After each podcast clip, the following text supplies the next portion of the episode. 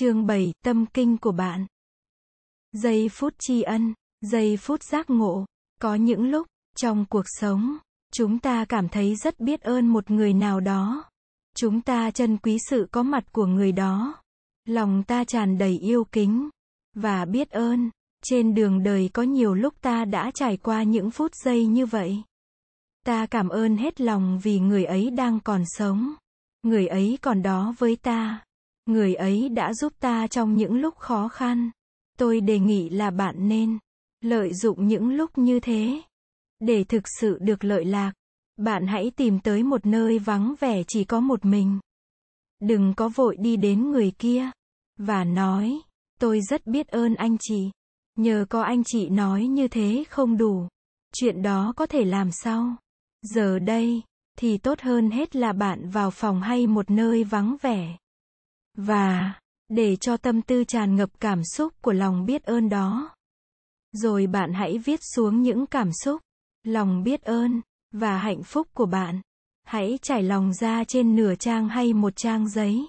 Hay ghi âm cảm nhận của bạn vào máy.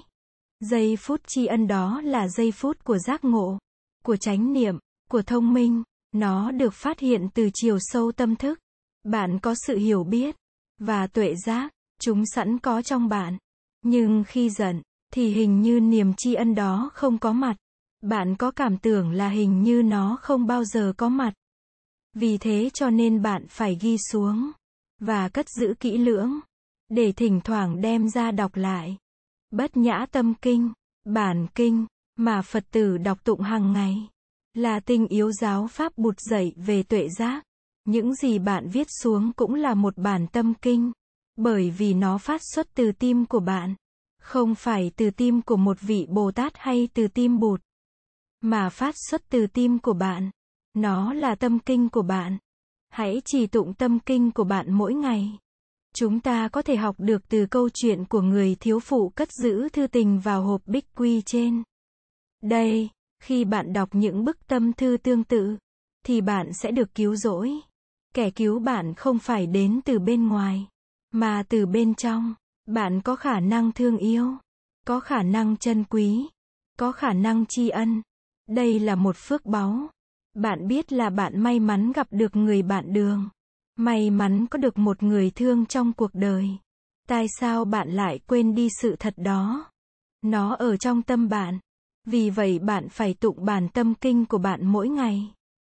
Mỗi khi tiếp xúc với thương yêu và quý kính trong bạn, thì bạn lại sẽ cảm thấy biết ơn, sẽ lại trân quý sự có mặt của người đó.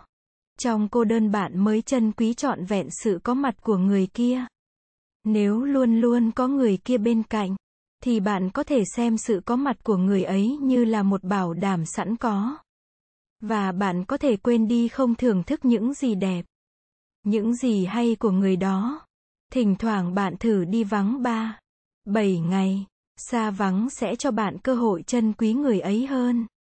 Mặc dầu bạn đang ở xa, nhưng người ấy đang thật có với bạn hơn là khi bạn gần người ấy. Khi xa cách bạn mới biết rằng người kia là quan trọng, là quý hóa cho bạn biết là chừng nào. Vậy, thì xin bạn hãy viết ra hay sáng tác một có thể là nhiều hơn bản tâm kinh của chính bạn. Và cất giữ vào nơi linh thiêng và cố gắng tụng bản tâm kinh của bạn nhiều lần. Rồi khi cơn giận tràn ngập, và bạn không có đủ khôn khéo để ôm ấp sân hận, thì bản tâm kinh sẽ giúp bạn. Bạn lấy tâm kinh ra, thực tập hơi thở vào, ra thật sâu, và đọc lại, tức, thì bạn sẽ trở về với tự thân, và bạn sẽ bớt khổ.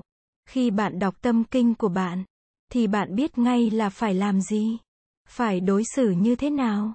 Chuyện khó là bạn phải quyết tâm làm chuyện đó. Bạn phải tạo điều kiện, sửa soạn, sắp đặt, để thật sự được lợi lạc nhờ thông minh của bạn. Hãy sử dụng tài ba, để sắp đặt, và chế tác những thực tập như thế. Vượt bờ sân hận, bạn vẫn còn đứng bên bờ này của khổ đau. Sân hận, thì tại sao bạn lại không vượt qua bờ bên kia? Bờ của tâm không sân hận của bình an và giải thoát, ở đó an vui hơn. Tại sao bạn lại có thể chịu đau khổ cả giờ? cả đêm hay cả ngày. Có con thuyền có thể đưa bạn vượt qua bờ bên kia nhanh chóng. Đó là con thuyền của thực tập trở về với tự thân. Nhờ vào hơi thở chánh niệm, mà có thể nhìn sâu vào niềm đau nỗi khổ, vào sân hận, vào tuyệt vọng, để có thể mỉm cười. Nhờ đó, mà bạn có thể lướt qua nỗi niềm khổ đau, và vượt qua bờ bên kia. Xin đừng đứng mãi ở bờ bên này, để là nạn nhân của sân hận. Tâm không sân hận có trong bạn. Không sân hận là chuyện làm được.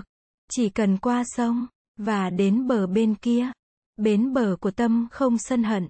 Nơi đó là nơi mát mẻ, tươi vui, nơi êm dịu. Đừng, để cho sân hận hành hạ. Hãy cởi trói cho mình. Hãy tự giải phóng. Hãy vượt sang với sự giúp đỡ của thầy, của tăng thân, và của thực tập. Hãy tin tưởng vào con thuyền ấy để sang sông, để đến bờ bên kia. Ngay bây giờ có thể là bạn đang còn đứng ở bên bờ của vô minh, của hận thù, và nghi kỵ. Xin đừng đứng đó mãi. Xin vượt qua bờ bên kia, cùng với tăng thân, cùng với sư anh, sư chỉ nhờ thực tập bước đi chánh niệm, hơi thở chánh niệm, nhờ thực tập nhìn sâu, nhờ đọc tụng tâm kinh của bạn, Chẳng bao lâu bạn sẽ vượt qua bờ bên kia. Có thể là chỉ trong vài phút. Bạn có quyền được hạnh phúc. Bạn có quyền có tâm từ bi. Có tâm thương yêu. Hạt giống giác ngộ có sẵn trong bạn. Nhờ thực tập bạn có thể biến đổi hạt giống ấy thành một đóa hoa rất mau. Bạn có thể chấm dứt đau khổ. Bởi vì chánh pháp đem đến kết quả ngay tức thì. Mau hơn cả viên thuốc aspirin. Hãy trao tặng một món quà khi giận. Có thể có nhiều khi chúng ta đã giận một ai đó. Và đã làm đủ mọi cách để chuyển hóa cơn giận. Nhưng không thành công. Trong trường hợp đó bụt khuyên là nên tặng người ấy một món quà. Coi có vẻ trẻ con. Nhưng rất hiệu quả.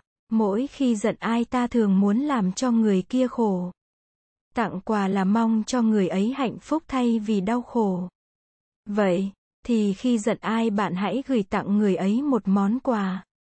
Sau khi gửi quà đi bạn sẽ hết giận. Thật là giản dị, nhưng luôn luôn có kết quả. Đừng chờ cho đến khi giận rồi mới đi mua quà. Hãy đi mua quà khi đang cảm thấy tràn đầy thương yêu và biết ơn, nhưng đừng gửi quà đi vội. Hãy cất giữ lại đấy. Bạn có thể có nhiều quà như thế cất sẵn trong tủ. Sau này, khi giận, thì sẽ gửi quà đi. Hiệu quả vô cùng. Bụt quả là rất thông minh.